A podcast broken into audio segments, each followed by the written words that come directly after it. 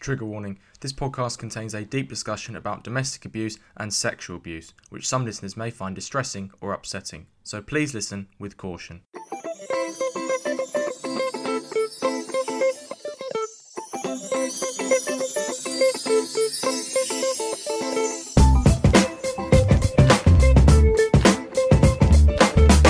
Venters. Welcome back to another episode of the Just Checking In podcast. This podcast, as always, is brought to you by Vent, a place where everyone, but especially men and boys, can open up about their mental health issues, break down stigmas, and start conversations. I am your host, Freddie Cocker, and at time of recording, we are almost at the end of 2021. We're just coming up to Christmas, so if you are listening to this, I hope you have a happy, a safe, and a positive Christmas and New Year's Eve. And hopefully, 2022 is a very great year for you as well. Maybe 2021 wasn't your year, maybe 2021 was your year, but whatever it was, I hope you have a great one. So, as you may know by now, each pod I check in with a very special guest. We have a natter and chat about all things mental health, as well as anything and everything else that they are passionate about. If it helps that person with their mental health, we discuss it. In this week's episode, I'm talking to another next door neighbour of mine in my building. Sarah Essoof is a business development manager for Timeline Television and has worked in the media industry for over 12 years. In this episode, we talk about Sarah's journey into media, work life balance, workplace anxiety, and the competitive and oftentimes cutthroat nature of the industry. We also discuss Sarah's experiences travelling to Australia, New Zealand, and the USA, where she went to Camp America, how that has shaped her life, and the friends she has made along the way. We also talk about Sarah's lived experience of domestic abuse. Sarah was in a coercive, controlling relationship with an ex partner who abused her physically, verbally, and on a few occasions, sexually. We chart the journey of how the abuse started and the reasons why, how she escaped that relationship, the red flags that you, the listeners, can look for if someone is being domestically abused in your life, man or woman, and how, through treatment and support, Sarah has healed her trauma and started to take back control of her life. So, this is how my conversation with Sarah Essoof went. Sarah Essoof, welcome to Just Checking. I practiced that, by the way. I practiced that before we did this. Yes, welcome the to Just oof. Checking Pod. Oof. Oof, okay. Yeah, Sarah S. Oof. How are you? How are Um, you getting on? How's your Yeah, Saturday? good, mate. So far, just been taking lateral flow tests. Basically, that's that's Same. my life Yeah, right now. Yeah. I did one before I came, and then I realised I didn't have any milk, but I didn't want to go to the shop. Have to then come back do another test, so I just left it. Thanks for coming down from the second floor No all the way down. It's a long trip, you know. The commute, Yeah. must, have, the commute must have been hard. Do you know what? You No- exhausted? No, foot traffic. So What was it, 30 seconds? if 15 that, seconds? If that. Yeah. Okay. We've got so much to talk about on this pod, mate. And I'm really proud of you for agreeing to come on because I imagine not many people will know the entire journey we're about to discuss. I imagine some people, some of your close friends will know a lot of it. But maybe what, 20%, 30%, 40%? Yeah, some some know bits, but yeah, not many people know the overall story of, of The overarching story. Exactly, Yeah, exactly, So yeah, a little bit nervous. We'll ease in. We'll, We'll ease in. Don't yeah, worry, yeah. mate. We'll ease in. Without further ado, because we've got so much to crack on with, shall we start the show? Let's do it. I want to ease into the podcast, Sarah, and talk about your media journey first, because this is what you've done for what the best part of ten years. Well, yes, I was thinking about this the other day. It's closer to 15, actually. Wow. Okay. I know, That- I look so young. veteran. It's- lucky it's an audio podcast, eh? Cheers, mate. Don't worry, listeners won't be able to uh, won't be able to do anything with that. Let's unpack it a little bit to start. Then, tell me how you first got into it, and maybe why you were inspired to do it. Because it's not just journalism; it's the whole media landscape, isn't it, that you do? yes. When I was like younger, I was always fascinated by like TV, radio, that sort of thing. Was a bit of a show off. A so- nerd, Well, yeah, like but just, in a good way, positive sense. yeah, like recording little, you know, walking around with a rolling pin, interviewing people, and you know, like Oh, that. That, of sound, that sounds like a film nerd. yeah.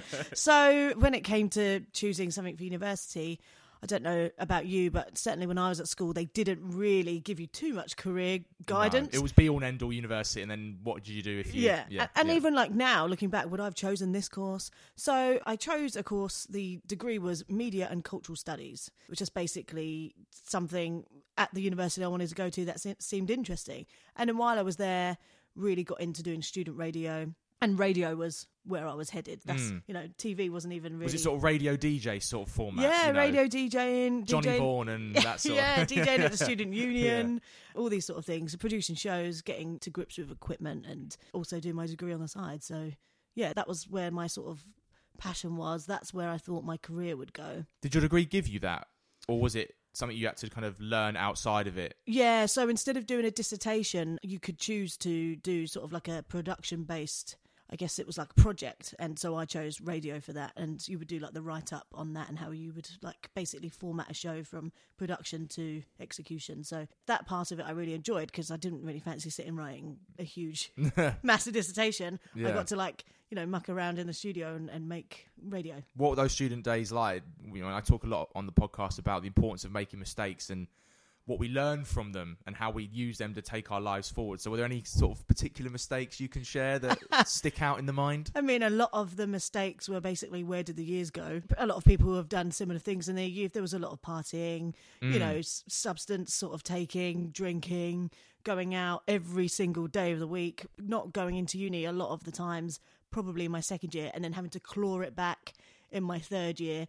But nothing. A lot of that- cramming then. Yeah. And then juggling jobs as well. I had about two or three jobs at one point, working at the radio station, doing the student radio, working as a waitress. Looking back, I'm like, I don't know how I fit it in, but managed to come away with the degree. You No find a way, don't you, in uni somehow? Yeah. After university, you decided to do Camp America, which I was actually quite tempted to at the time. I think my small town mentality was a little bit too scared of doing it. Maybe I don't know what the process was, but I ended up doing Barracudas in the end. I believe it gave you the travelling bug, didn't you? Yeah, absolutely. So I, from a young age, have always been quite independent. Like I love where I grew up. I grew up in a small village in Hertfordshire, but I always had this like need for wanting to sort of like explore or like go somewhere. So that's why even my university choice was Liverpool. It's like four Oh, hours away in a car. yeah, yeah. You know, I could have easily chosen a university in London or Yeah. in and around Essex or. No one who like- lives in London, by the way, studies in London. Yeah, yeah, fair, fair. I knew about two people in my entire network who actually studied in so University of similar, right? Let's go. Let's get out of here.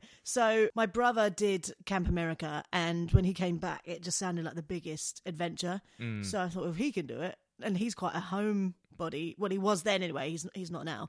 I was like, right, I'm going to sign up. But unfortunately, I was going to do it in the summer of my second year, but because of the said partying and not really going Mm. in, I had a few retakes, so I couldn't go we'll just skirt over those. yeah, yeah. So that's that was a motivation to like get my stuff together and really make sure that I catch up, get everything in order, and then yeah, the that whole block would have been taken out, basically. yeah. So Camp you America. yeah yeah. So Camp America runs. You have to get there in like June because it's Mm. like pre-camp and like setting it all up and all this stuff. So yeah, it was um my third year. I passed my exams and it was either go to my graduation or go and do Camp America like I wanted to the year before. Oh, so I, I missed the graduation Really? and off I went. Yeah, on my own. It's Didn't quite a big decision. Just I know I know it's one day, but it's that's quite a big decision to make, isn't it? Because of the whole I don't know memories aspect of it, seeing people for the last time from your uni. You know, was that was that difficult? I just. I think I was like, well, this chapter's closing. Let's go and do the next one. I had a real like energy about me back then. I just thought I want to go and do it. I you don't have know. any FOMO from it or anything like that? None. all, Okay. None. Well, that's, well, Uh, that's well, good then. because it turned out to be a really positive experience. yeah. If it had gone the other way, I might be like, oh damn. yeah, why why did I do this? I missed out on so much. My mum and dad don't have the photo up in the hallway of me in the cap and gown. Like I took that away from them. But yeah, luckily it was one Did of you the do a best stage one? yeah, yeah. Can I borrow my brother's? Yeah. But yeah, luckily for me, I it was still to this day probably one of the best things I've ever done. Just in terms of the independence of it, going, you know, flying back then. You know, I didn't even have a mobile phone that worked abroad. You know, like to have a phone then that worked overseas. You know, I didn't have the money for that, so.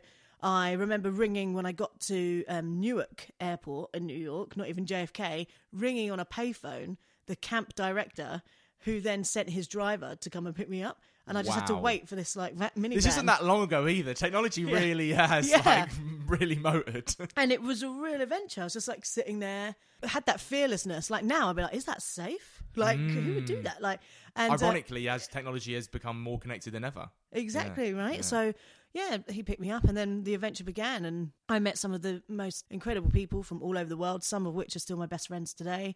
And uh, yeah, that led me onto other chapters of my life. But yeah, the reward you get just sort of coaching and teaching these kids. I ran the radio station there, so it's like So mixing you my brought those skills. yeah, Okay, mixing my yeah, passions and like you know, like I love obviously radio, but like I was working with a lot of sort of like teenage sort of kids, Mm. and you know, some of them have had it really rough. It was a predominantly Jewish summer camp, and um, Okay. not long before I went in 20, 2007. So it wasn't too far off of 9/11, and a lot of them had lost parents in Oh that. my um, yeah, it was yeah, it was hard. Like so, they had parents visiting days, and so we'd have to be pre-warned, just so you know, like their dad won't be there because. Yeah, so it was just so, So a lot of them close to York home. then, or yeah, yeah. So it was Right, okay. upstate New York, Yeah. and a lot of them sort of lived in and around various districts of New York. So Mm. yeah, just sort of really like hit home because obviously you see these things on the news.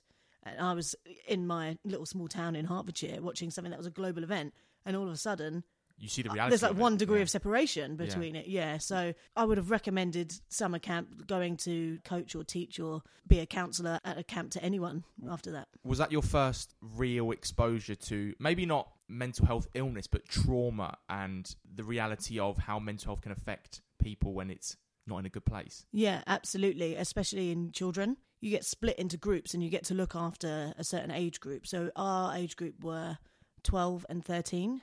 And so a 12 year old could still be quite young and want to play with dolls. But you got the other 12 year olds that are, you know, into boys and maturity uh, levels yeah. are different. Yeah. So the maturity levels are different and how they handle things are different. So, you know, keeping an eye out for bullying, eating disorders, Mm. all of these things. And I'm only, at that age, I was only 21. So I was like, you know, you think you're You're really. still dealing with things yourself, probably. Yeah, yeah. you think you're really grown up and mature and adult, and they look to you like that as well. Mm. So it is a, a big awakening when you have these things like presented to you. Absolutely, it was challenging, but really, really rewarding. And Mm. Yeah. Tell me how the journey continued after university now, because breaking into the UK media industry is incredibly hard. We both know I've got family members who are in the media industry. You decided to go down a route that couldn't have been more different to get in, basically, and you moved to New Zealand. So tell me about the process behind that decision, because that's literally the other side of the world. I know, right? So talking about, I really wanted to get out of my small village. I've just then went right. Where's the furthest point on earth?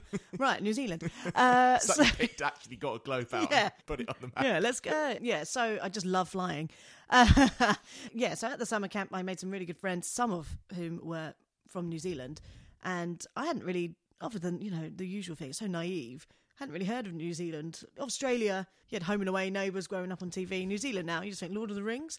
People actually live there. Like, it's so disrespectful. But, you know, I didn't know too much about it. And then I got back from the summer camp. After the camp finished, we all did a bit of travelling around America together, which was amazing. And I just thought, I just love this. I don't want to go into a nine to five, but Yet, worked- anyway, yeah. yeah, but I've worked at university and it's cost a lot of money, and you know I've got to get a job at some point. But I thought, well, maybe if I just get the travelling bit out of the way now, then start the career. So that's what I decided to do. I got back home. I think I had like a six month period where I was a sales rep for a, a- like a photocopying company. It was all like commission, so I was like, right, let's go, do, do, do. you know, made loads of money in commission to pay for my visa, my flight, and I remember just. I was living at my parents. You had and that objective as well. Like, I want to make all this money now. that was the just- goal. yeah, Yeah, yeah. Uh, and looking back, maybe I should have gone into sales. and uh, I remember going downstairs to my mum and dad, and I said, I am going to go to New Zealand. And they were like, okay. And I said, I've saved up the money. I'm going to book the ticket now. I'm going to go for six months, but I'm going to get a working holiday visa, which means I might stay a year. And they were like, well, you know, you had such a good time in the summer camp. Go for it. And this time it was a little bit better because I had friends there.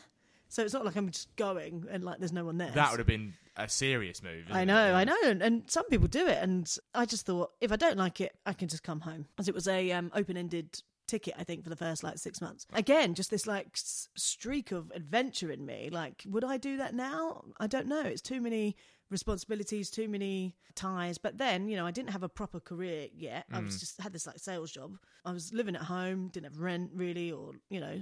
So yeah, why not? So off I went, and New Zealand was as good as everybody says it is. It's just uh, such an amazing, relaxed, chilled up place. And that was where I got my first media job. So I applied for a job at uh, Sky New Zealand, thinking, well, I've got a degree, maybe they'll give me a shot. And uh, Did it say intensive knowledge of rugby union required. yeah.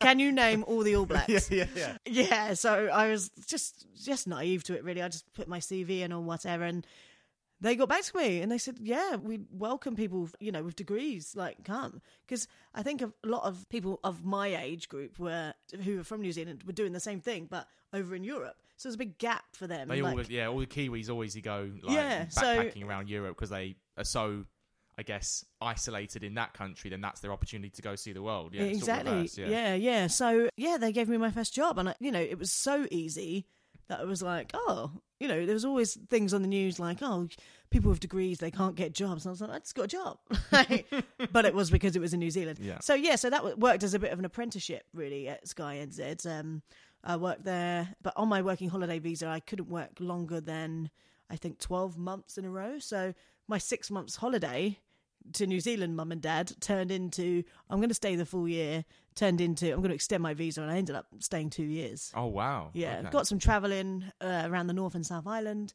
worked. So it was a really good balance of having the experience on my CV and I was travelling and seeing things. Did so you ever see a rugby union match live?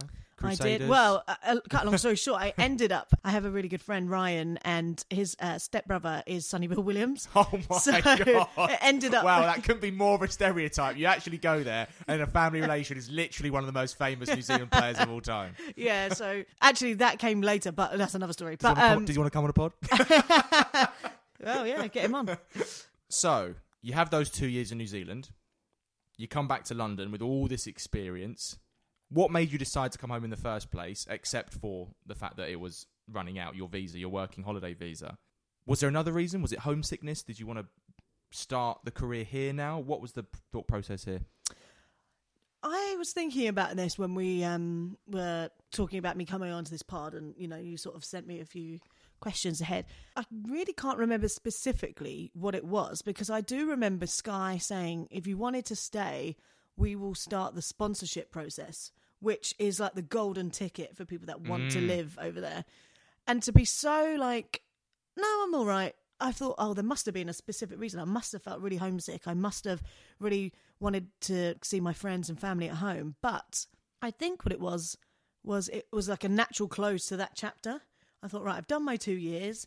In a way, I didn't realize how like goal orientated I was. Like, I'm going to go to Camp America, and then right, I'm going to do some traveling, and then when I come back, I'm going to start my career. But mm. I ended up staying longer out there because my career began there. But in my mind, I must have thought I want that London when I get back to mm. London, work in the media You saw the next London. challenge in your head. Yeah, you saw. Yeah. Did you think like I can't get anything more out of this? I probably could have pushed it a little bit more and maybe even gone back down to the radio route or something in New Zealand. But I just felt like, even though I did establish a life there and I lived there essentially for two years rather than I wasn't like a traveler, it wasn't like a, I was living in a backpack. I had rent, I lived in a hmm. house. It was just the right time in my mind to go. And I just sort of went with my gut feeling. My gut feeling was come back. So I came back and yeah, I was like, right, I'm going to have to get a, what I thought was a proper job, you know, In inverted commas, you're doing there. yeah, because in Yeah. New Zealand it was it was a proper job, but I don't know because I was abroad and I was still, you know, I absolutely loved my life. You know, I guess that image of once you get a job, you get become miserable or something. Mm. I don't know, but yeah. So I managed to get a contact of mine when I worked at Sky NZ, worked at Sky in London, and was like, oh, I- I'd email. I just sent an email and I was like, can I come and see Sky?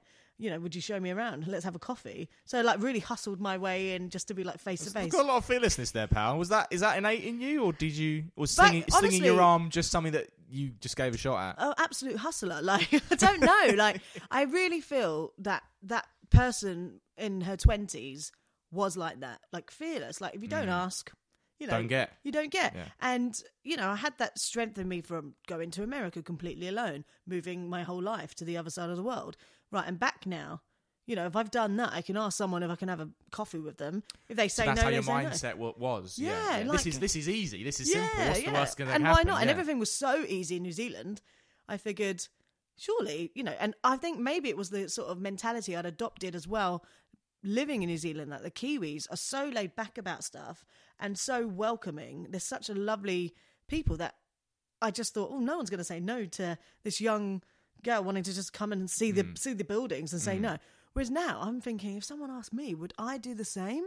would I give up my time? Some random.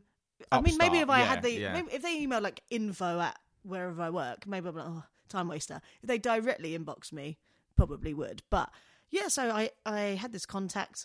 I went down. I met her, and she was like, "Oh, do you want to see the studios? Do you want to see this?" It was amazing. It was completely different to New Zealand. Like the, it was massive. I was like, "Wow, I'm a fish out of water here." Like, oh, maybe maybe I was a bit confident in maybe getting a job here. I don't know. And then, cut a long story short, I met a few people, got some contacts, emailed them for jobs, and had an interview and got a job out of that. Mm. But yeah, I don't know even now. I mean, that was 2010, so I don't know now if that would even happen, you know. But Yeah. these are the sort of stories you've got to get your foot in the door somehow, and Yeah. that's how I did it. You started off as a post production coordinator. So, for those who don't know what that role entails, you told me that it's kind of like starting right at the bottom. Oh yeah, it was. So, it was tell, tell the listeners about the challenges of that role. Because I understand a lot of it came from this feeling of precariousness. Can you unpack that for me? Mm, yeah, so yeah, great. I got this job, and oh wow, like you know, I got my foot in the door. Sounds so optimistic, right? the reality of it is, you are the bottom of the food chain. So I started at the same time as about three. Yeah, there were four of us in total that were these sort of juniors, so to speak. The coordinators were sort of assistants to the sort of team that managed all the the editing suites, and there were a lot at Sky. So you were working out schedules, you were booking out rooms and times and voiceovers and running around making cups of tea. You know, all- Doesn't- It doesn't sound like a job at the bottom, by the way. It sounds quite a quite a sophisticated Well, job. I mean, but if you work in TV, maybe you know. But to a layman, it probably doesn't. Yeah, yeah. For me, it was a step up from, I guess, a runner would be an entry level job. Yeah. It was a slight step up from that in the sense that you had quite a lot of responsibility. You were the first ones in at the beginning of the day, you were the last ones to leave. And if things weren't done, or you know, you sort of got all the the crap end of it. So Dog work. the dog Yeah. work, yeah. And then if people went sick, well, you've got to find someone. And if you don't find someone, you know, this whole show isn't going to air. And why have I got that responsibility? Aren't people getting paid to like have that? Like, and also that fear of, well, you are at the moment, you're only on this first step, so we can replace you. So you better do it, and you better stay these long hours. And the amounts of times, like me and the other three, would be eating pizza at eleven o'clock at night, and I'm thinking, I'm on like, you Is know, this worth it, sort of thing? yeah, like wh- how am I? I don't even feel like I'm learning anything here. I'm Mm. just getting all of the crap thrown at me and do this and do that, and you know, there's no time in the day to even sit and train for the next step on the ladder. However, eventually it did come, but I had to do a lot of long days, long out, burning the candle at both ends as well. I'm working in London for my with my first sort of professional job in London with a salary. And I'm going out a lot as well, you know. It's the Because you want to have a, some sort of life because the work life balance was so bad, I imagine. It was, and my life was work because I was going Oh. to all the free stuff, like free Yeah. parties. I free- mean, okay, I guess that's one positive, but yeah, still. I know. Oh, I'm a boo hoo. Oh, you had to work long hours, but you get to go to like free events. Uh, making it sound uh, like it was awful, but at times it actually was because even my parents are like, I think there's an advert on TV at the moment about a girl who's sort of from up north and she's got this job in London, and mum and dad send her a care package. Are you eating okay? That was my mum and dad when they visit me. They'd like bring me shopping and stuff. I was like, I feel like a student again Yeah. because literally You don't have a lot. You don't have any time. do don't you? have any time and like my goal was i need to get out of this job and if i get the next job up i will get my life back sort of mm. thing. Did you feel burnt out? Completely. Oh yeah completely. Like i would never cry at work. I'm actually quite like i definitely would go home and like be like what is this for? I'm hmm. exhausted. People talk to you like shit. Also you know just looking above in the company everyone in a sort of senior position was male. So i was like what am i working towards here? can i even get can i even get yeah. there? Like is this for nothing? Like and just because i'm the person that's printing off stuff for you or getting you cups of tea or whatever don't talk to me like crap. Like i'm Mm. still human. I've got a degree. You know like there's things i can probably do in i don't know excel or whatever or on the system that you wouldn't be able to i don't know. It was just like there was a big Is there a fakeness there? People sort of being nice to other people above them or the same level, Oh, but people oh, below y- them being horrific. I mean, that's a problem in society, I guess. But particularly in what you're you were doing. The is media, that a problem? yeah, yeah. Sorry, mate, to cut you off. The, the media industry in general is like dog eat dog. People will do whatever it takes to get to the top, especially in a big corporate place. It's how you're seen. It's how you play the game, really. And if you're not willing to do that, then you know you don't really have a hope. And it was something that I really was not willing to do. I just thought. I thought we were friends. You know, people that you think are your friends are really just trying to like. I've learned climb that as over- well, Yeah, yeah. yeah, like climb over you to get to the top. I even had a manager of mine, and she was a really good mentor for me at that stage. In some ways, and in other ways, I just thought, why should we be like this? So, not even as a female, but she was like, you know, just you just got to re- really remember it's a really corporate environment. Tone down your personality, play the game. Where have and I you'll heard get, that before? Yeah, and and you'll get you'll get where you want because she was like, you've got a really good head and shoulders. You really know your stuff. And you know, part of me was like, "Oh, thanks. Yeah, I can see." It. She was like, "I see myself in you," and like I had to really, really change. And I really appreciated her taking that time out. And because I did play ball in that way, I guess that's why I then got promoted. But then looking back, I'm like, why did I have to alter who I am to fit? It could that be your whole corporate- self at work, and lo- and loads of companies, and not just in media, I imagine, will say, "Please bring your whole self to work." But does that actually happen, or want?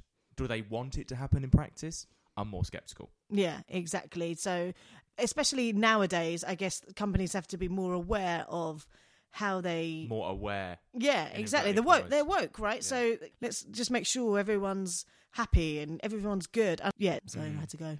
After four years at Sky, you then put another dot on your globe, just slightly next to New Zealand. Yeah. You started to go to Australia instead. So you said you ran away because of a traumatic event, which, which we'll discuss later in the pod, Sarah. But just tell me about your experiences in Australia, first of all, and what your mental health state was at this point. Yeah, so for me, Australia was a natural next step. If I was going to go and live anywhere, I knew the process of applying for the working holiday visa for New Zealand. And for Australia, it was pretty much the same. So when I was in this turbulent point in my life, I thought, where can I go? Where can I run away to? Essentially, I know some people in Australia. I'm going there. So that's where I went.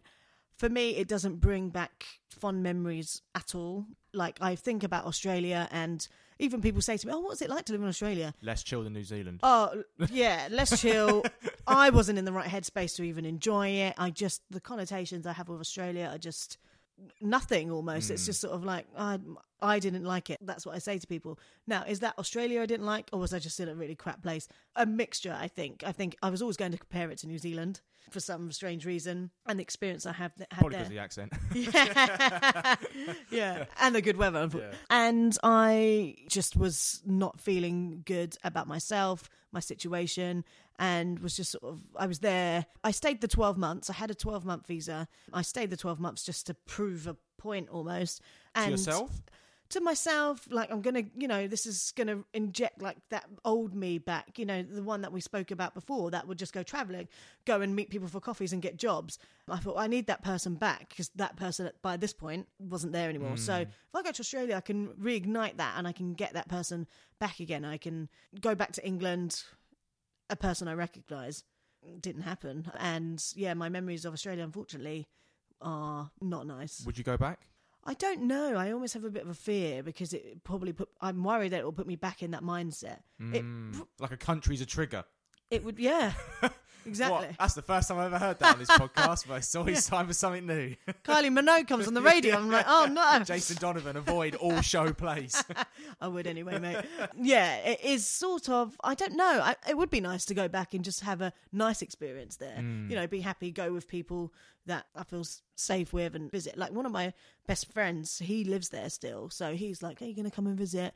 But then I'm always like, "Oh, why don't we meet like in Thailand or something?" like, halfway. you came back to the UK and you got a job at Discovery Channel before moving to Timeline Television, which you are at now. Mm. So, what prompted you to want to work for Timeline, given it's a much smaller indie company for the listeners who don't know what the industry's like? And how does it compare to the other, shall we say, corporate titans you've worked at in the past? So, timeline came about. I'll briefly just touch on. So, I got back from Australia and obviously needed a job, and I got this job at Discovery. And another thing with media companies are they can be really clicky. And if you're not in the clique, I also know about that. Then- not naming any names. right? so you know what I mean. Yeah. It's and if you're not in it, then you just feel like uh, doors are shut as well. And doors are like shut, That. like, And you want never- to go through them, and you're like, oh, why can't I do this? Because I don't know X person, right? Yeah. Yeah. So there was a lot of that for me. I wouldn't say that was the culture of the company of Discovery at all. Just so happened I was just in this team that felt a bit like that, which I know of since a few people have left and it's probably okay now. Mm. But yeah, for me, I was only on a contract there anyway. And I thought, right, my next job, I could go and apply for something at Sky again because I left on good terms. And that was my experience. And I had contacts there. That would have been the easy route. But I just thought, I can't go back there. Again, it's a trigger of I left there when something happened. It's done. Yeah. Yeah. Let's just leave that be. And I was living in Ealing at the time, and I thought, well, I've got Ealing Studios on my doorstep. There must be something there. And I just like Googled it, I think, and Timeline Television came up, and it was an outside broadcast company that had post production facilities. And I thought, okay, I've never really worked with outside broadcast before, but I've done a lot of like scheduling and um, sort of like production management type things. Maybe I'll give it a go. Went for the interview, got the job. It's a Happy trek from here, mate. Yeah, it is now. Yeah, now I've moved way east. It's like I just love the central line. It's a badge of honour and shame at equal points living on the central line. yeah, yeah, love the central line. Said nobody ever. But I was living in Ealing, so my commute then was literally a five minute walk. It was Oh, sensational. Yeah. Yeah. and yeah, timeline appealed to me because, as you said, it was a smaller company. I think it was about at the time there's 50 people that worked for Oh the wow, company. okay, so very small. The CEO, who's he's not like your typical sitting in an office on his own in his ivory tower CEO. He's desk or sitting next to you and he never talks Yeah. to you. Yeah, yeah, yeah, exactly. He's getting amongst it. He's, you know, there's things to be rigged. He's rolling up his sleeve. He's helping. Oh, so amazing, that sort of feel of it is everybody mucks in. Sets the example. It yeah, really yeah. did. It really did. And like even like management, it didn't feel segregated. Everybody was treated with respect. The social aspect of it, everybody was included. And yeah, I've been there six years now, so obviously it resonated, and uh, I really, I really do enjoy working there. From a career perspective, has it given you a new lease of life? That might be too strong a term, but has it? Well, for years I was I was there, I was in the same role, and then uh, this is what I love about it as well. I remember going to my boss saying, "I need a new challenge," and he was like, "Well, what do you want to do?" And I was like, "Whoa." Uh, I, I wasn't prepared for this. yeah, I actually don't know. I don't. I don't know. And he was like, "Well, what we're we doing?" It was like, "Tell me what you want to do, and then let's work it out." So yeah, so now I'm in like a business development role, and basically our company has grown in the in the time I've been there. I think I mentioned it was like 50 staff. Now we're over 200 staff. Oh wow. Okay. We have a lot of clients, bigger resources. You know, there's a lot going on. The company's done really well in spite of the pandemic and everything like that. So this role was needed. I spotted the gap, and now they're paying for me to do a business diploma because I had no formal business training. I know my company inside out because I've worked there so long. I know the industry well, but just to get that sort of commercial business analyst development part of it, I'm going through a diploma. So Right.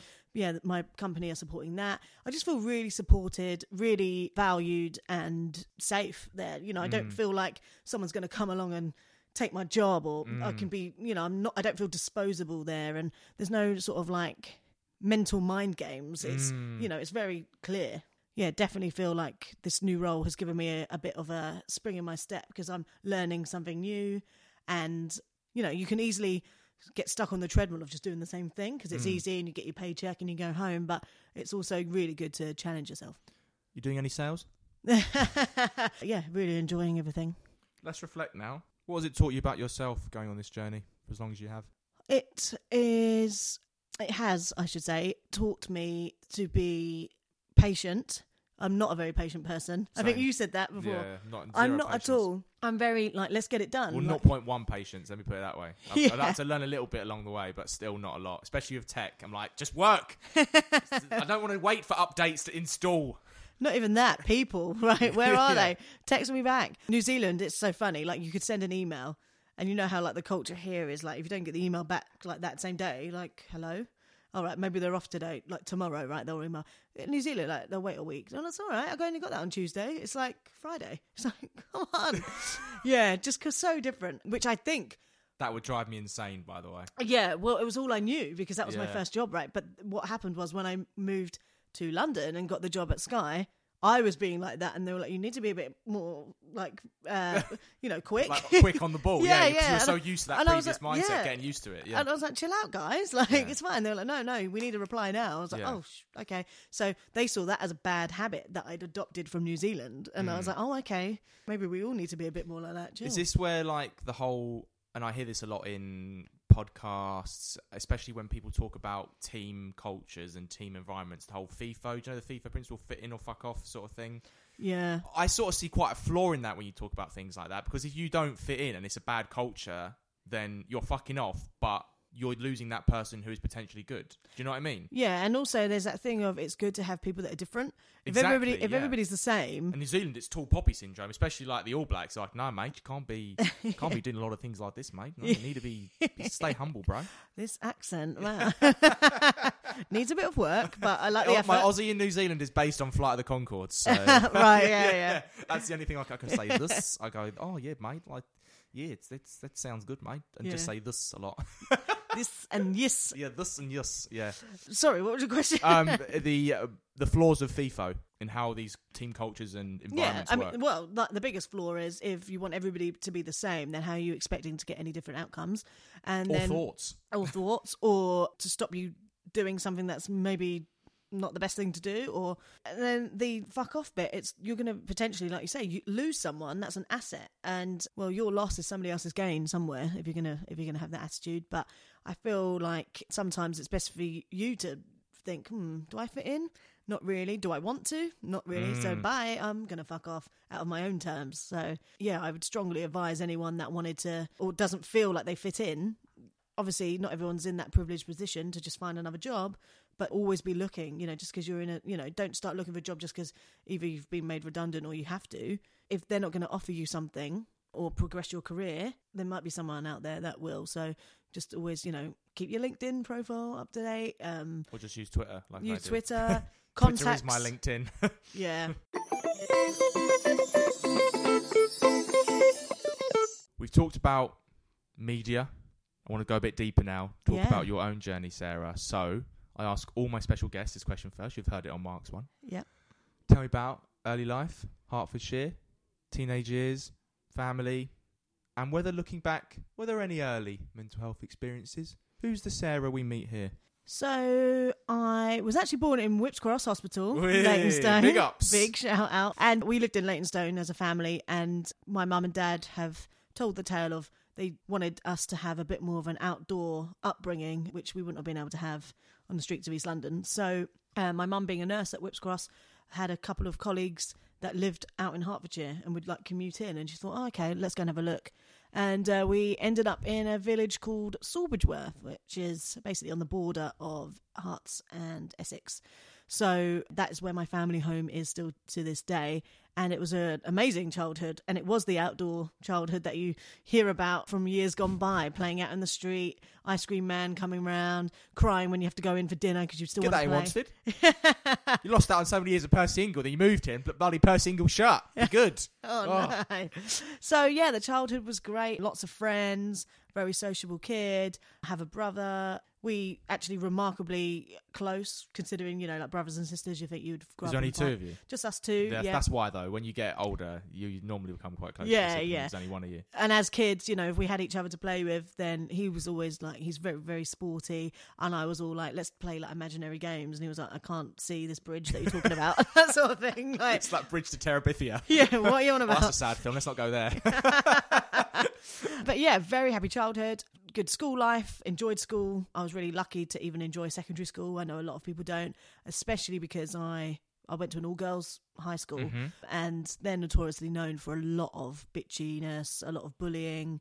And my way to sort of like combat that was like humor, like just be a clown mm. and then people, you know, if they instead of wanting to beat you Disarm it. yeah, people instead of wanting to beat you up or pick on you, they'll just laugh at you or make you Yeah. do things on their behalf, and then you, Survival tactic, really. Oh, completely, Yeah. yeah. And looking back at it, I just thought, oh, it's it's funny and I enjoy it. But that again was the sort of like show off in me, you know, the little kid ro- walking around with a rolling pin interviewing people, and then in school, if I can make people laugh, It's like I loved it, you know. Mm. And I sort of just about got away with it. Like teachers didn't really consider me a naughty kid.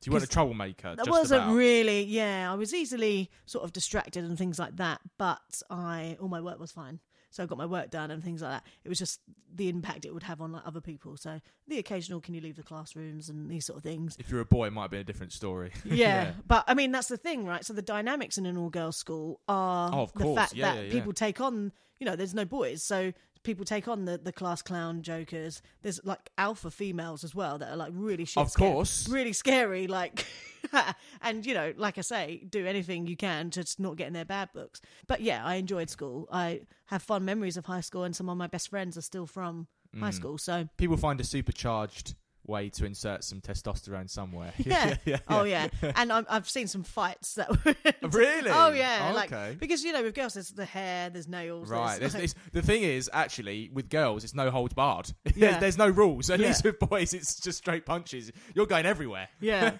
Well, luckily not me. Like Not I you, was, yeah, yeah, yeah, yeah. I was, um, yeah, dodging, ducking and diving, and like trying to sell tickets. So yeah, so high school was great, and childhood was great. Early mental health. You know, there is the the thing of being in a girls' school, and you know the comparison to other people. Like, you know, they're thinner than me.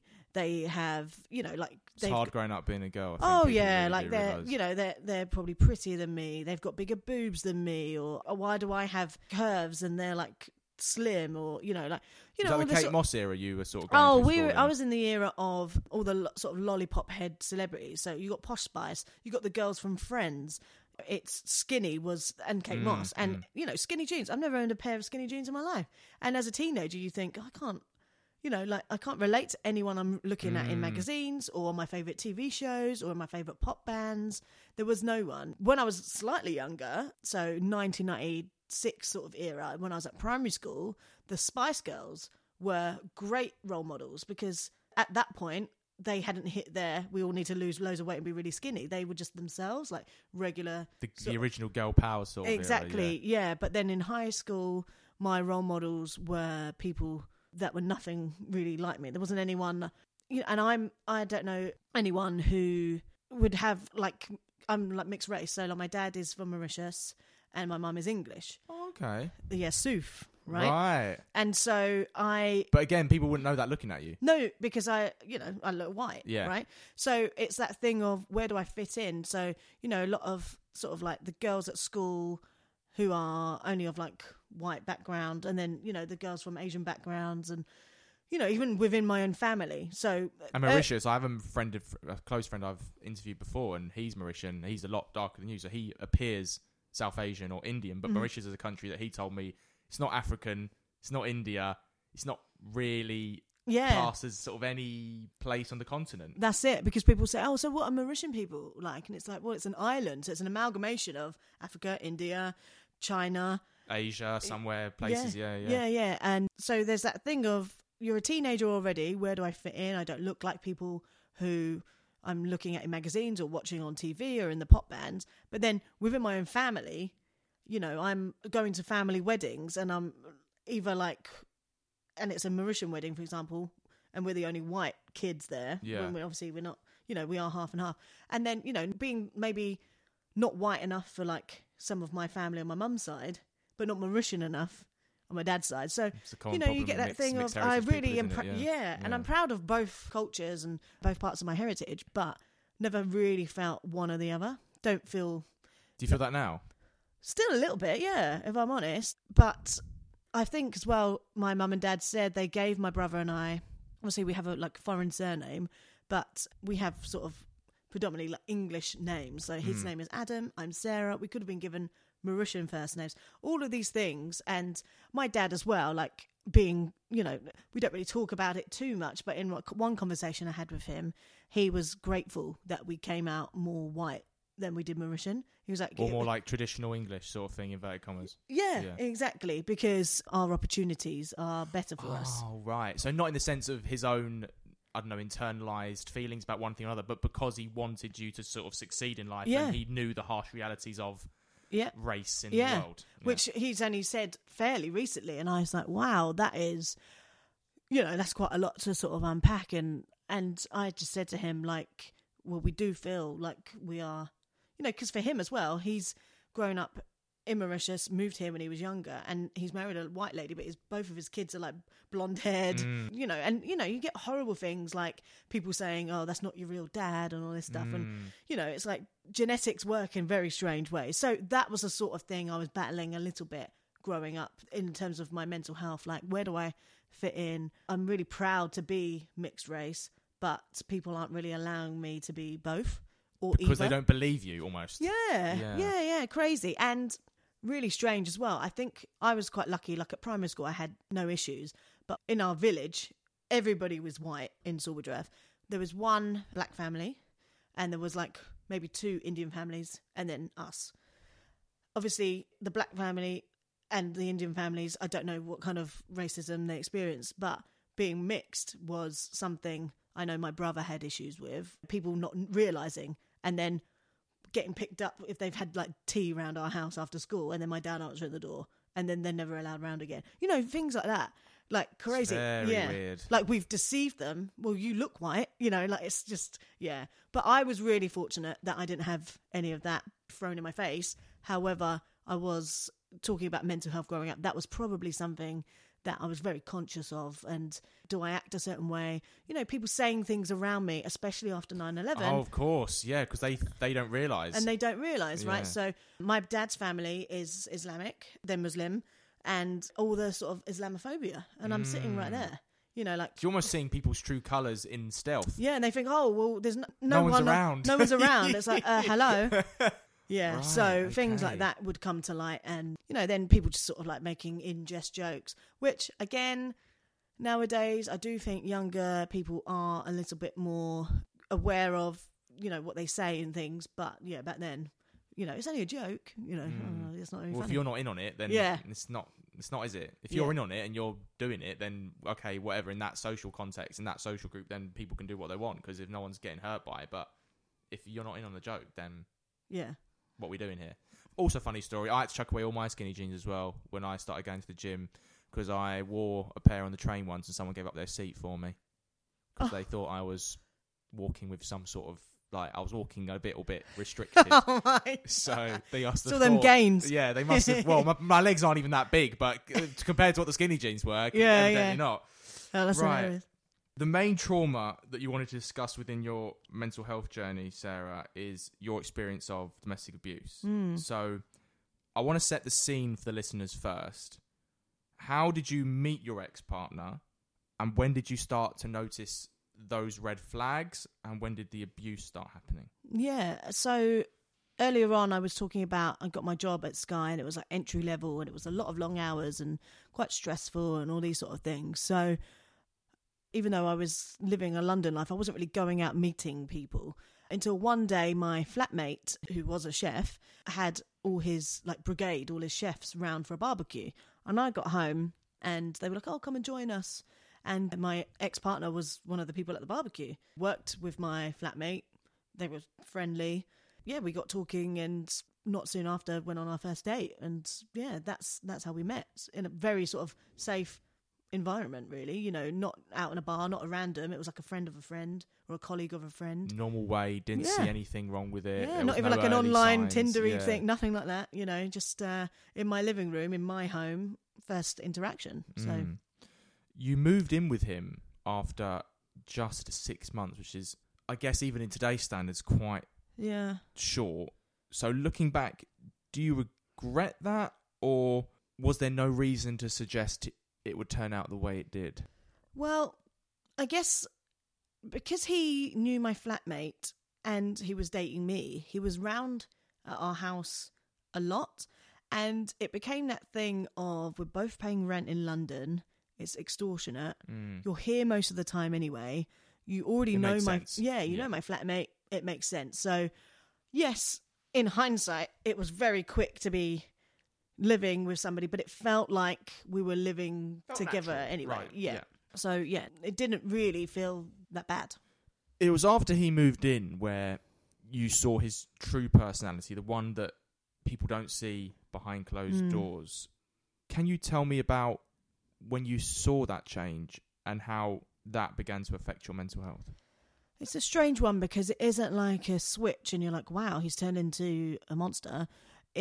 Is really slowly drip fed to the point where it's only when you look back, you're like, oh, that's when, okay, and he was doing that. Just started off with small things like if he was working, he would prefer it if I wasn't going out, or if I was working late, texting me, "Where are you? You can't be working. I don't believe you." You know, like So the paranoia started. The paranoia started, and very sort of like verbally or like text message abuse. You know, like this big like Mm. paragraphs of like going nuts, and I was literally stressed out at So that work. made you question yourself as if you were doing something really wrong. Then Yeah, and I thought, well, you know, I I'm only at work, and then that means like maybe when I'm not at work and he is, I should be waiting for him at home. That's the other thing. He is a chef, right? So he would get home probably just gone midnight and would expect me to be awake when he got in. Now I'm getting up at like seven in the morning the next day. And so things like coming in, waking me up, like, why are you not waiting for me? You know, all these sort of It's not like realistic, very, yeah, and not very like loving. But I started then questioning, oh gosh, maybe I should. Like, I don't really see him much, and I should make more effort to do these sort of things, and you know, so that sort of stuff. And then just things like when I was getting ready, like, why would you want to wear that to work? Why are you wearing that? Why are you putting lipstick on? Oh, well, I've got like quite a big meeting today, or I, I don't shouldn't even have to justify. It, you know, like, Mm. now I want to shake that twenty-four-year-old and go, tell him to fuck off. Yeah, like, yeah. but. And it's such a cliche, but it's a cliche for a reason. you want to I please your didn't s- partner, you want to. Yeah, I didn't see any of it happening, and it was so like slowly. But it was like he literally read the manual of an abuser. Like this is how it starts, right? So it's just all of the sort of physical like comments on your physical appearance or what you should wear, and then the coercive behavior of don't wear that, Breaking don't go down there. slowly. Control. Why are you going out with those Yeah. people? I don't like that friend. Or then going out with me and some certain friends and telling me, telling them that he doesn't like them and that you take up all Sarah's time Mm. when that's not the case. We're all out together. Like just bizarre, bizarre Mm. behavior that slowly built and built. Without giving his identity away, he had served in the military Mm. and in multiple foreign conflicts. It was likely he may have had some issues. Well, may, maybe more than likely, actually. Probably some undiagnosed PTSD. Yeah. Do you think if he had a level of self awareness about him, do you think if he had gotten help for it, it wouldn't have translated into these what is known in psychology circles as the dark triad qualities that he possessed and exhibited towards you? Do you think he would have done it without these traumas?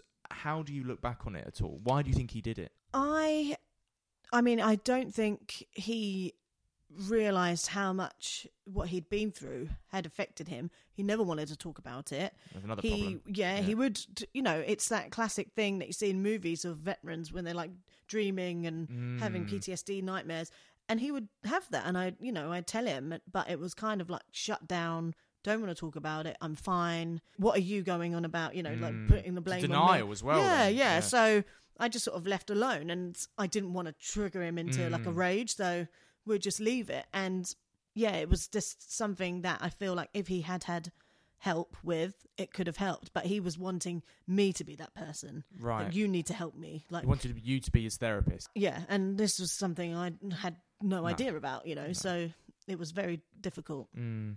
He also had problems with alcoholism, which made him a lot more irritable and I guess a lot more volatile, unpredictable. How did that affect you? Did it make you have to walk on eggshells? Oh, absolutely. So he didn't really drink a lot. In this, he's not. He wasn't like he had issues with alcoholism in the sense that he should have probably never had a drink. He didn't drink a lot, but when he did, it didn't. Just the switch. Yeah, it was Hyde, yeah. absolutely yeah. like matchstick. You know, go up completely from zero to hundred to the point where he was just a different person Mm. to a lot of people. So when people saw him like that, they were like, "Wow, he's gone." He's he, that's It not him. really Who is almost, he? Without diluting the phrase, it's almost bipolar. It is diff- Mm. literally one mood to another. Yes, yeah, Extreme. extreme. And for me, I was sitting there silently thinking, well, this isn't that far removed from what he's like behind closed doors. This is just an elevated version, right? Because what he was like was behind closed doors, he was this abuser. And then in front of people, Mr. Nice Guy. But when he'd had a hmm. drink, he couldn't do Mr. Nice Guy because the drink The didn't mask agree with slipped. it. Yeah, Yeah. mask slipped, and so people were like, oh, God, like you know, he's really bad with alcohol, and he's really not acting himself. And I'm thinking this is showing his true self actually. And yeah, it was eggshells. It was frightening. It was like didn't want to be around him. Didn't want to be alone with him. Were people Yeah. afraid to say something? I feel like people just thought he's just pissed. You know, oh god, he's acting like an idiot, and he'll feel really bad about this tomorrow. Whereas he made me feel really bad bad about it the next mm. day. So people would sort of make comment, but not get too involved in the early stages. Anyway, it progressively got worse, which then led to luckily the the breakup. But mm. at the beginning. He'd drink and they would just say, like, he shouldn't be drinking. He can't handle it. Again, trying to make light of it. Oh, he can't handle his boo. Look at him. He's turned into like a bit of a and then when he would get worse and start smashing things or shouting at people and, you know, even like physical with other people, not me, that's when people were like, oh, he's such a dick. Like people would then the next day have words with him and he'd just be like, oh, so sorry. Yeah, I'm going to really like sort that out. I shouldn't really drink. And, you know, I just don't know why I get like that. Mm. When really then I would be the one that would cop it. Like, why mm. didn't you say something? Why they were picking on me? Like, you know, like real victim blaming going on. So They were blaming you for his behaviour. no, he would blame me Oh, for his behaviour. Right. Like if they brought it up with him. Oh, okay. So if That's even someone worse. Yeah. So if someone would say to him last night, you, You can't speak X. to you Yeah. can't speak to us like that, like that as about them, you know, like you were having a go at everyone, you were doing this, you know, then, you know, behind closed doors he'd be like, Why are they saying that about me? Why didn't you stick up for me? And I'm like, Well, Hmm. I'm glad they're saying something because I'm you know, but also petrified to upset him. You know? Was it the persistency or consistency of the verbal abuse which was the worst, rather than just a one-off comment or a one-off incident in public? When it comes to verbal abuse, particularly, by the way. so for the verbal abuse, it was just so constant that I didn't notice when it was happening when it wasn't. You know, like just yeah, yeah, just sort of yeah, normalized it. Tried to tune it out, couldn't. Became like a shell of myself. Lost any sort of zest for life, my energy of and positivity. Like I'm quite a well, especially then. You know, you got to think about it. This is off the back of uni, Camp America, New Zealand. Came back to London, got this job, and then met him. All of a sudden, I've become the momentum stalled. It was like you had all this momentum going, and then this was the roadblock, the Yeah. the, the fissure in the road, essentially. Yeah, and everything apparently that he liked about me was everything that he now hated about me. Didn't want me to be successful, didn't want me to be this like social butterfly. One thing that he couldn't really control for me, I know that a lot of coercive relationships, it's cutting you off from like friends and family. Because we lived in the shared household, that was my lifeline. Uh, if we had lived alone, you know, I dread to think, but we lived with other people to the point where he had to have a mask on unless we were in our bedroom. And we, you know, so that was the other thing. Then I started trying to be downstairs more and, and things like that. But it was a whole balancing act. And it was always like I had to think, it was like chess. Like, but if I stay downstairs longer, because I have to go, otherwise everyone's going to think what's going on. And also then he's going to have more of a go at me. I know what you're trying to do. Like, why don't you want to be, with-" you know? So it was just this whole, it was so That's stressful. like the, that's like just day to day life, just being constant pressure. Oh yeah, yeah, and the anxiety around it was just like, mm. Why do I have to even think about these things? But it's like I either just spend more time with him anyway, and then unfortunately, that's when like more sexual abuse happened. Mm. Before we talk about that, he was also physically violent towards you when he was drunk.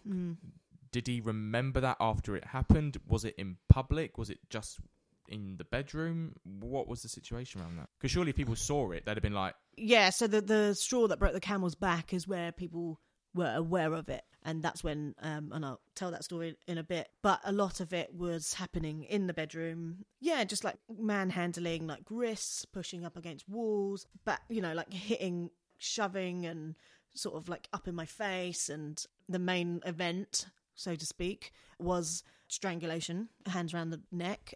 He would do it, and then the next day it depends. Like sometimes he'd be like, "What are you on about?"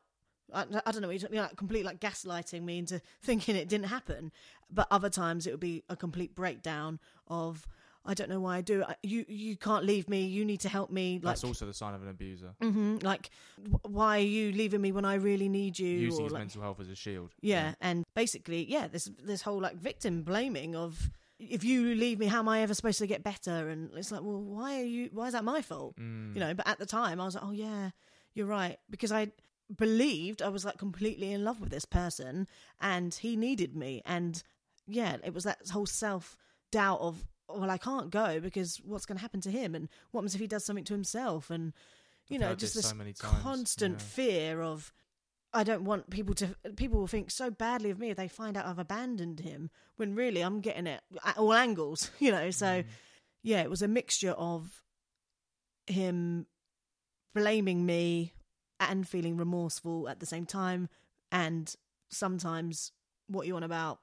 Or, or playing it down, you know, like don't be so dramatic, and you know you, you you're crazy, like you know, oh it was only a little tap, or like you know all these sort of things. And I just again felt like I was a walking cliche. Looking at if you watch like a TV drama or you hear a story of someone and you're like, why didn't you just leave? Why didn't you just leave? And that's, that's so also harmful. That whole cliche. Yeah, and it's so disrespectful and arrogant now looking back of it. Like, why would I think that I could get out of it? It's so hard to describe to people that haven't been through it. And for me as well, I'm not, I wasn't like at the time of meeting him, I wasn't like a shy, meek Mm. Submissive person. Person, Yeah. so- was vulnerable to it. Yeah. Yeah. which you they're the types, you know, like in EastEnders, little Mo, you know, getting Yeah. abused by Trevor. Men and women as well. By and the way. yeah, and men. And actually it's interesting because I have a friend whose brother is completely from what she's told me is going through this at the moment.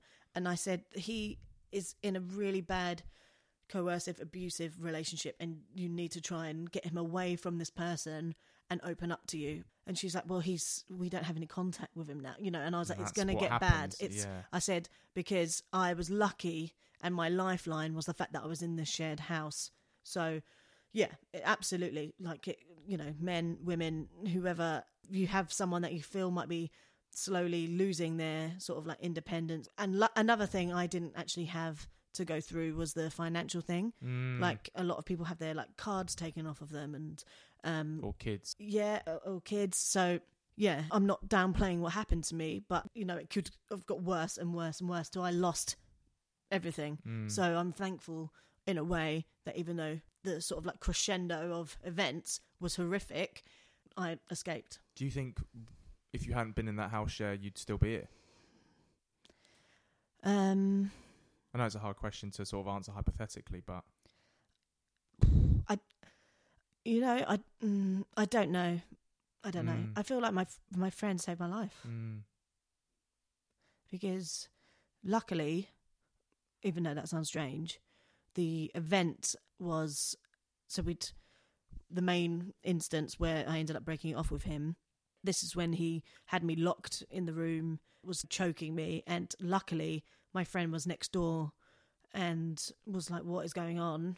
Heard some kind of you know ruckus. probably yeah. heard him actually because Yeah. he was so drunk he didn't realize how loud he was being because you know a lot of the times it would be very like hushed tones and like shut up shut up Be you a know, like- conscious effort yeah to keep whereas it this down, time he yeah. was like shut you know like really Mm. In a such a rage punching fists through walls and all this sort of stuff that she just managed to like barge in and, and she was like what the hell are you what's going on? And like the shock of it all luckily blocked the doorway. I ran out ran downstairs and that's the moment i feel like she saved my life because i honestly i've never had that experience since thank god.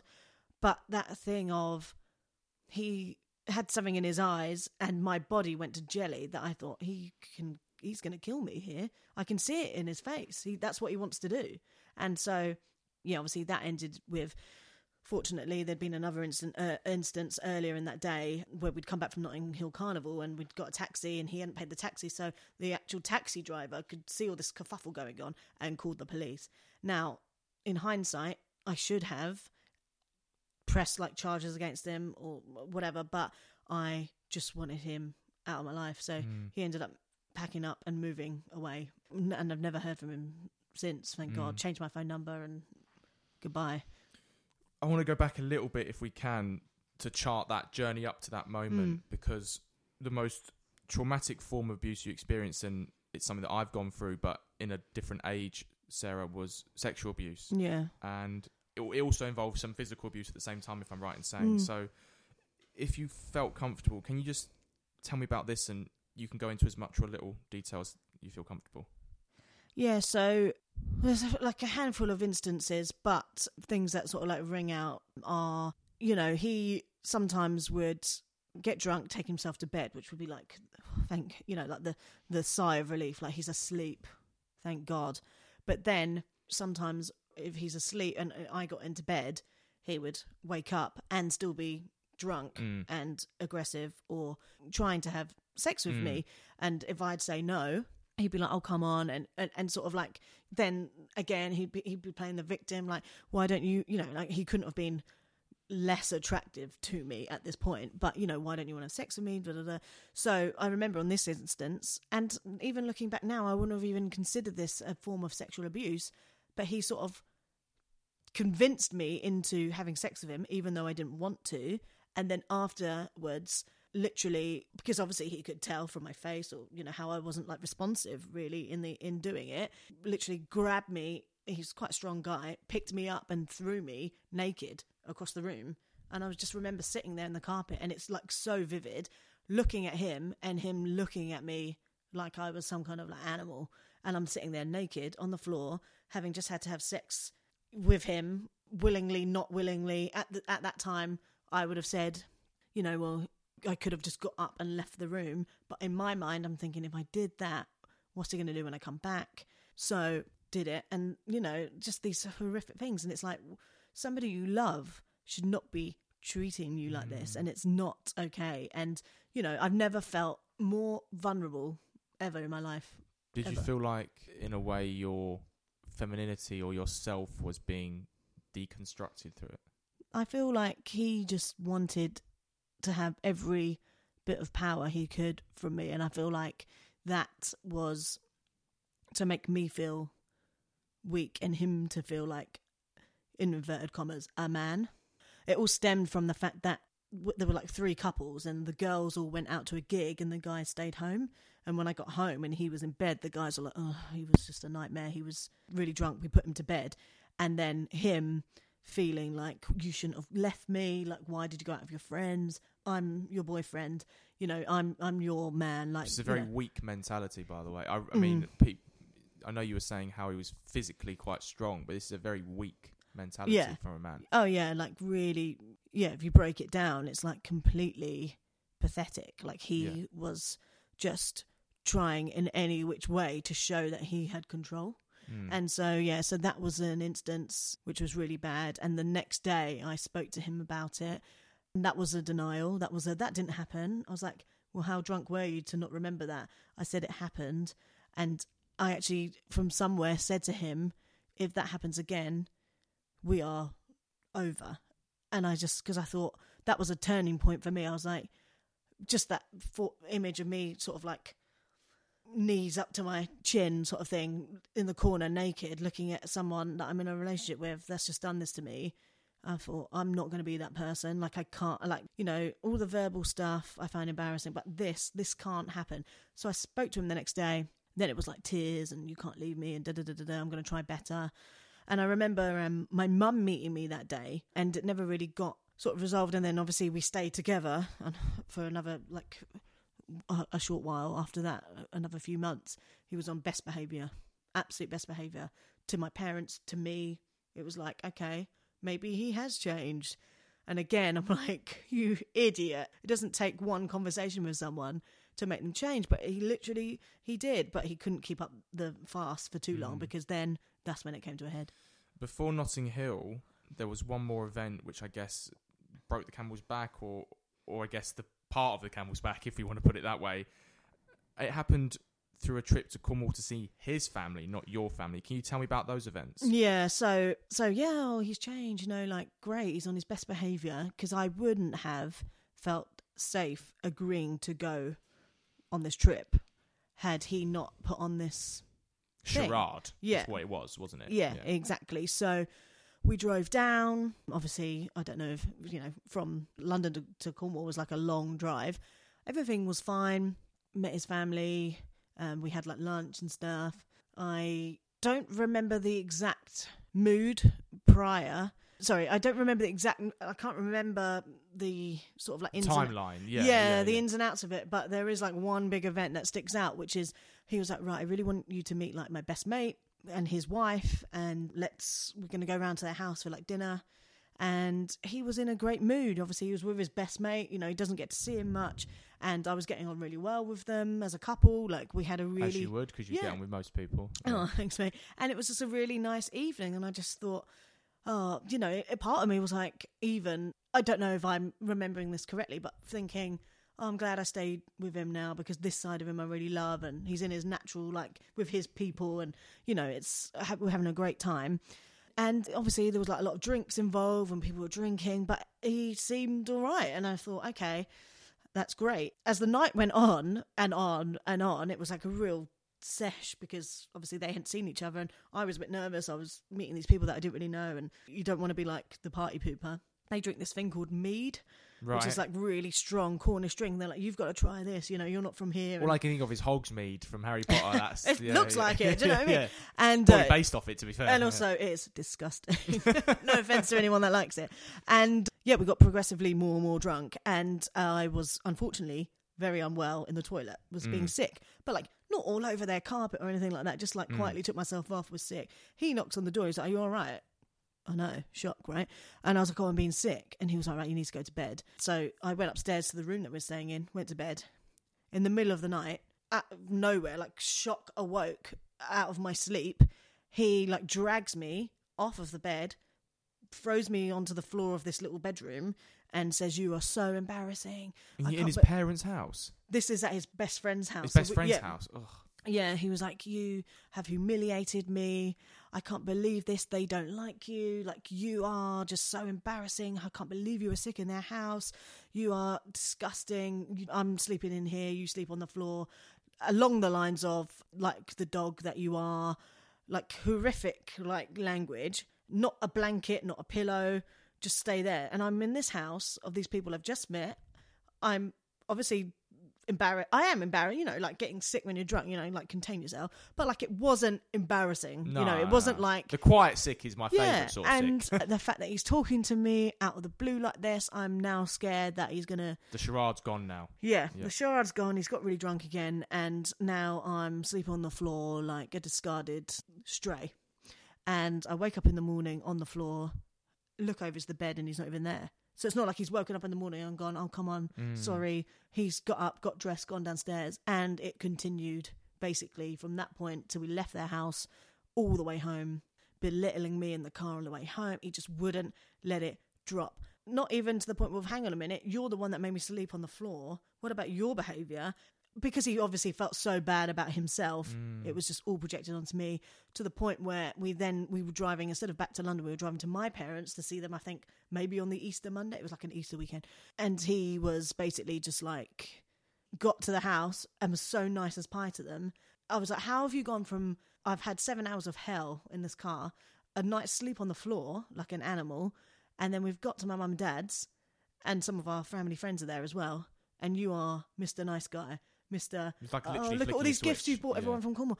It brewed up in me so much that I just exploded at my parents for something. And I went upstairs and they were like, What is going on? And I was like, Now I'm taking out on the people that I love. I need to do need to do something about this. I obviously didn't because then fast forward, then there was like the final event, which was Mm. the Notting Hill Carnival. But that trip, like again, like I haven't actually been back to Cornwall either. But uh, I'm Mm. not I'm not ruling it out. But I'm more worried that you know he, he's he's around there. So Mm. By this point, after the trip to Cornwall and then the events at Notting Hill Carnival, how much of yourself was left? Do you think? oh, n- none. Which is, yeah, I feel like I didn't recognize myself, which was the worst thing. And then I was angry at myself for allowing it to happen to me. I spoke about victim blaming. I was the biggest blamer. I was blaming Mm. myself. Like, you should have helped him more.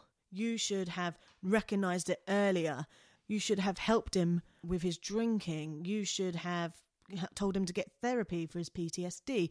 you should have spotted the signs. Like all of this, all Instead this. of like- he should have done this, he should have done that. Yeah, or he should should not have He done- or she, he should not have done that. Correct. yeah. So, and it was like such embarrassment. Somebody, and this is so disrespectful to victims, but like for me, I was like, somebody and arrogant. Somebody like me doesn't go through abuse. Like, come on, that's just for like pushovers Yeah. or like quiet little meek, shy. You know, like how how's that happened to me? People aren't going to believe believe it. You don't know? think it'll become your reality? Yeah, and people would never believe that somebody with the confidence and the independence, such as me, this has happened, or she must be exaggerating it, or I just thought people just will think it's a load of bullshit. Like Mm. she's just like elaborating on the story or fantasizing it in some Or you've gone way. nuts and you're making this stuff up. Yeah, yeah, or you know, they just maybe had a volatile relationship and it was like two handed. Mm. But it was only years after, you know, which is strange. I did the run away to Australia, didn't fix it, came back, started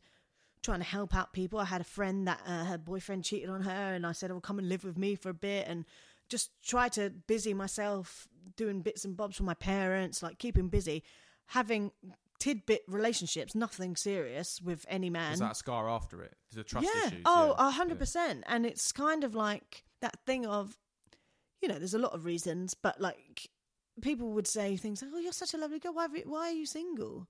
And it's kind of like, I wonder if people knew they would ask me that sort of thing, but maybe they still would because this all happened ten years ago, but it took me five years to even address it. So five years ago, everything came to a head where I basically maxed out on I'm helping everyone as much as I can, avoiding my own issues, not really having proper relationships with people, putting off like dealing with it, and yeah, just started feeling anxious all the time, and then the anxiety would lead to bouts of like depression, not feeling good enough, feeling like a burden to everyone, and that was a delayed response when I finally slowed down a bit to what happened to me because I never sought out any sort of therapy or help, which now is crazy to me. I'm like, if I knew somebody that went through what I went through and then just went to Australia thinking that would fix it, then back straight into work, trying to get on with regular life, not addressing these issues, I would say, stop, go to therapy. It's not a bad word. Therapy is very, you know, it's, and luckily, I think I told you randomly, my best friend, one of my oldest friends, is a CBT therapist. And she came over to my flat just for like lunch or something.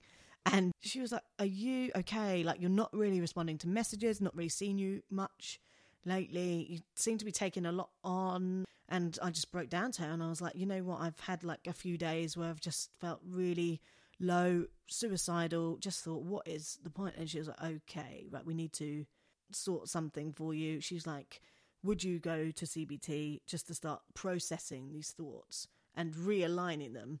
Um, I'm not sure if people listening are, you know, there's probably a lot of people with far greater expertise than me, but CBT therapy essentially rewires your thought processes from things that are not necessarily happening to something that's more realistic. So Mm. Stoicism in a can of guest. I Yeah, yeah, yeah, it. yeah. So I went and I got like ten sessions of that, and it did fix the initial cycle of not feeling or feeling anxious, feeling depressed, feeling like a burden. People pleasing. Did people come into it? completely people pleasing, trying to help everybody else rather than myself because I didn't feel worthy of Mm. help. And honestly, it was like a light bulb moment for me, and I would recommend it. And you know, like different things work for different people. But my friend, who's the th- CBT therapist, she was like, "You've got to make sure though, if you're going to do it, do everything they ask of you because it will help, like the homework tasks, Mhm. the journaling, like all of these things." And honestly, the cloud got lifted. Um, Is that how it felt? A fog. complete fog that had been slowly the clouds were coming in over that last five years of from when I had the abusive relationship to now, and that th- feeling of I don't really know who I am now because am I the person? Am I going to try and be the person I was before the abuse? Am I trying to be a different person now? Am I ever going to be the same? And just that sort of feeling of yeah, just like I felt a bit lost. So the therapy really helped at least get me back to a stage where I felt like somebody I recognized a bit more. And What's then the answer to that question then? Somebody that is very positive, somebody that tries things, somebody that loves adventure. My light had gone out, basically, is what had happened because he poured a massive, you know, tank of water all over it because he obviously wasn't happy with himself. I don't know, whatever reasons it was. I'm not here to unpack his shit, but yeah, it was just the the fact that I hadn't recognised that that had affected me so much, and people around me, some people knew what had happened, so were like, "Oh, okay, maybe Australia. That's what you want to do. Go to Australia." Other people didn't know the story at all, so they've just seen me sort of bumbling through life, thinking, "Oh, she's had that adventure again." Now she's got another one. Yeah, but I was miserable and then depressed, suicidal to the point where it all finally caught up with me. I got the therapy and it helped massively. Now, that therapy was about four or five years ago now. And since I do revert back to some of the techniques and, t- and things that I learned from it, but really that therapy helped me with the initial, like the things that were happening then. So, like the anxiety, depression.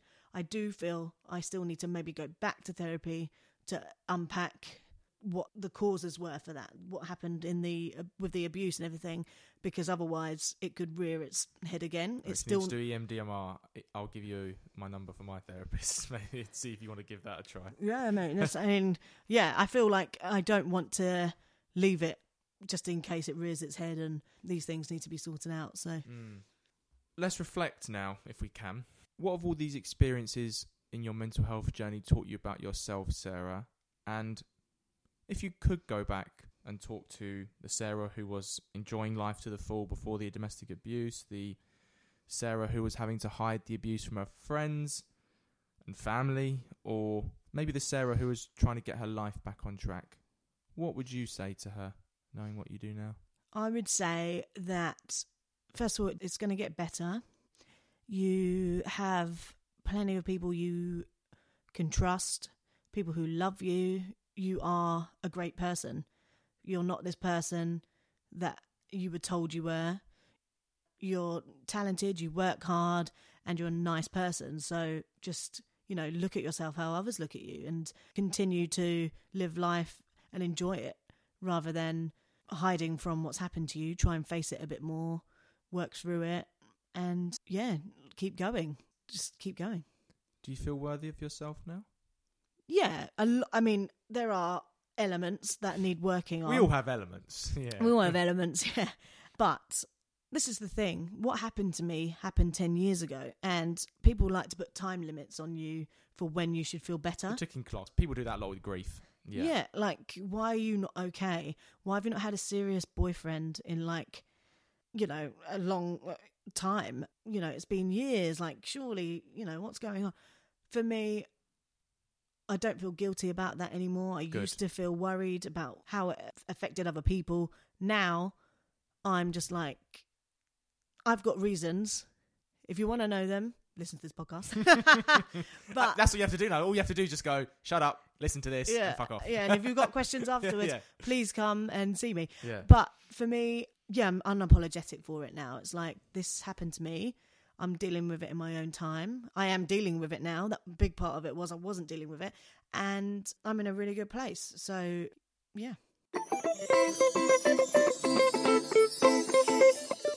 We have come to our final topic of conversation, Sarah, and it's one I try and have with all of my special guests if we can. It is a general natter and chat about our mental health. So, firstly, we are in challenging times at time of recording for everyone's mental health. But how would you say your mental health is at the moment, mate? Well, overall, good. Like you say, we're all going through a weird, challenging time with this pandemic and the uncertainty of are we going to get locked down? I'm going to have to spend like bouts of time completely on my own again, which, you know, to a lot of people, they're like, oh, that sounds great. But in lockdown one, I was living alone and I didn't see anyone for about three months other than the man in Tesco's. And it was challenging. But and then it got it got to the point where I got used to it, you know, and then Mm. it was like seeing other people was the challenge. You know, I don't want to I don't want to go out anymore. So overall mental health right now is in a good place. We've all moved into this this is how Freddie and I know each other. Uh, we've all moved into this building, got our first properties this year. So there's a lot of personal achievements and when you come to the end of a calendar year, you sort of look back and think, what have I achieved or what what yeah, I can actually say I've achieved something. I've got something. I'm in it. I'm sitting in it. I'm in the flat. So yeah, so that's a big like tick. Especially for me, I'm 36. A lot of my friends are married and they have children and things like that, and and mortgages. You know, so now it's hard to not compare yourself to where people are at in their lives. I try not to because I have a very good life. But for me, I really wanted to get on the property ladder, and Mm. and so for me, achieving that has given me such a, Boost. a boost. Yeah, and I feel I feel really good about myself. I feel proud. Mm, you should. As And if you feel you. comfortable saying, what mental health issues or conditions, if any, do you live with, and how do they affect you in your day to day life? Yeah, so the anxiety does come back occasionally. And when I start having thoughts, you know, like, oh, these people are going to think I'm an idiot or I'm not good enough or slight imposter syndrome, perhaps at work, I go back to my CBT and I just think, okay, is this something that someone has actually said? Yes or no? No. So how do you know it to be true? I don't. Do you want to ask them? Find out. No. Okay. Well, then put that to the side then. You know, so just like old school, and it, that sounds like a long process for every single thought or anxiety, but it's like really quick in the mind when you do it. It's just when I lay it out like some kind of workflow, it sounds really long. But yeah, I would, I carry the tools of CBT with me now only because I can spot when a bout of anxiety is going to rear its head. And then I know that would probably could lead to depression. So I try and nip that in the bud right at the get go now. And that's what CBT gave me. What age do you think you were when you became self aware of your mental health and you realised that the feelings you were having weren't physical and they were actually in your mind and a product of your mental health? I feel I was fairly young, probably around about seven or eight years old. That feeling of knowing that I was mixed race Mhm. and going to like family events and that sort of self doubt, you know, like, oh, I feel a little bit left out. I'm not sure why. Yeah, so I would say around about seven or eight years old, pretty sort of like in tune with my emotions from a young age had very overactive sort of mind in that sense so i knew that my mind was like some kind of tool i guess you know Mm. Can you tell me about the first conversation you had with someone about your mental health? So, who was it with? What did you say? And what impact did it have? Did it feel like a big burden had been lifted off you, or a big weight had been lifted off your shoulders? Or did it seem like something quite normal, insignificant, and easy to do? i feel i didn't really speak to anyone about my mental health in like a sort of like in-depth way or perhaps in a sort of sit down chat until i was probably in my early 20s Mm-hmm. you know, back in the early 2000s, even mental health wasn't something people spoke about. I'm not saying that everybody talks about it now, but it's a lot better than, say, 20 years ago. But working at the summer camp, they really encouraged us to talk to the kids about it, and therefore we had to talk about ourselves with each other in our sort of like training and, and things like that. So, yeah, I would say it felt scary to do it it felt alien to do it. It didn't feel like it was something that was like natural because I hadn't really done much of it. Whereas now, I'll talk about it all day long. You know, I think it's really important to. What things do you find in life that trigger your mental health outside of Australia? Outside the whole continent of Yeah. Australasia, Yeah. things that trigger my mental health are. I still have a thing about being liked. I'm a people pleaser. So if I feel that people don't like me, I will chuck the kitchen sink at them until they see something in me that they That like. can almost be a detriment, to be honest. Oh yeah, absolutely. and the fact that me as me should be enough for them. Why do I need them? Why do I need them to like me? You know, for a start. I'm seeing the cogs whir, pal. I'm seeing the cogs whir. Yeah. so yeah, that's something I have to deal with a lot. I like people, and I like people to like me. I'm like, if I feel like I'm a good person, why can't people see that? Which obviously is not my issue to to worry about, but I do. And then conversely, what tools or methods or things in life do you find that improve your mental health or help you feel better? feeling better, talking helps. So whether that is over a glass of wine with your best mate, whether or not it's at a family lunch, obviously you can have different levels of intimacy with different people on how you open up. But I feel like the more you do it, the less scary it is, the more familiar it becomes. And yeah, I feel like talking helps. I know a lot of people say exercise. I mean, I don't mind a bit of exercise and I do feel better afterwards, but it's not my go to. Mm-hmm. My go to is being with people, probably, because I can spend a lot of time on my own. I live alone. I like being by myself. I went on holiday to Greece by myself in the summer, but being with people that does sort of make me feel good. Have you tried anything that doesn't work? Getting drunk, um, you know, like Did you really think that was going to work? you know, like drinking your troubles away, you know, like that old sort of thing of, oh, don't worry about it. I think that thing of just leave it, like, don't worry about it is another way of saying brush it under the carpet. You know, if you're going through something, work through it. Don't try and put a band aid over it with one night out because the next day, trust me, you're going to feel 10 times worse. Not just hangover, anxiety, all of these sort of things. How do you support friends in your own social group that might be going through a poor period of mental health or have mental health conditions, whether that be men or women? Yeah, so I I feel like if you've had experiences yourself, you are more prone to spotting signs. Not to say that people who haven't had any mental health issues can't spot signs, but you do pick up on things. And my way is just to sort of check in with people, send a been thinking about you, or I'm very good at compliments and things like that, you know, like picking up on, oh, you did really well and that, you know, it might be a bit cheesy, but just send a text. It's nice. Yeah. yeah. Yeah. What's the best book or I call mental health Bible you've read for your mental health? Ooh. So the best book I've read, and this isn't just well, this isn't just for my mental health, but in general, it's a book called The Last Lecture, and it's written by a guy. And now you're gonna ask me his name. Can't remember it. Don't worry, I won't. Uh, he um People he can Google it. yeah he was a lecturer, and when lecturers retire, they give a last lecture on everything they've learnt in life or about their specialist subject.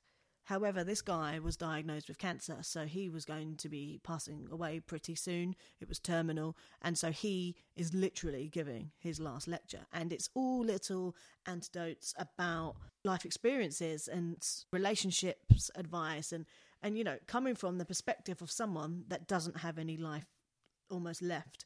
And it really makes you appreciate the little things. It makes you remember not to sweat the small stuff. It makes you appreciative of people in your life. And yeah, it was just, it was just, yeah, it just sort of like reassures you as well that there's ups and downs in life, but it's what you sort of like take from it. So yeah, I would say that. And as a final question, and this is a broad one, what more do you think we have to do to ensure people from all backgrounds, all walks of life, feel comfortable, feel safe in opening up about their mental health issues or just their general mental health if they want to do it? I think a big part of that is to feel included, is not to exclude. This is why I love what you're doing with this, Fred, because so easily, especially on the topic that we've dis- discussed today, it's focused on women, but there are a lot of men that go through things that I have, and especially men's mental health. I don't want anyone to feel like there's a an invitation only to discuss it. You know, you have to have gone through something traumatic to talk about mental health. You could just be your everyday. Everyone goes through stuff. Exactly. So I feel what we can do is just talk about it more like it's the norm. You know, you go to hospital if you feel unwell, you go to the doctors. Why is mental health not discussed like that? And I think in schools, if it starts at a young age, it becomes normal around family dinner tables and families talk more with each other. I think that will help. For me, we weren't really a family that discussed stuff. I came from a really loving, I you know, I you know, I have a really loving family. But do we open up and talk about feelings? Difficult things. Not Mm. really. No I can echo that. and you know that is just how I grew up, and I don't want to then, if I ever have a family of my own, have that same pattern. I would like to break that. I would like things to be open and on the table, so to speak. Sarah Essoof, thank you so much for coming on the Just Check In podcast. Thanks for having me, and have a really nice Christmas and a good New Year. And I look forward to listening back. Well, I think that's all we've got time for on this episode of the Just Checking In podcast. I want to say a massive thank you to my next door neighbour Sarah for being my special guest on this episode's pod and for checking in with me. Every pod I do about domestic abuse, I feel a huge privilege in sharing these stories from men and women. So I hope this will help you venters understand what it looks like, how to spot the red flags, how you can support somebody in your life who might be experiencing it, and how to give them a break. Remember, if you've liked what you've heard, Please give it a share on all the usual social media channels, tell your friends or work colleagues about it. If you're feeling generous, you can give us a five star review and rating on Apple Podcasts. If you want to support us further, you can support our Patreon. That's going to www.patreon.com slash venthelpuk, or you can make a one-off donation by going to our GoFundMe. That link is on our link tree and across all of our channels. We hope to check in with you again very soon. And remember, guys, it is always okay to vent.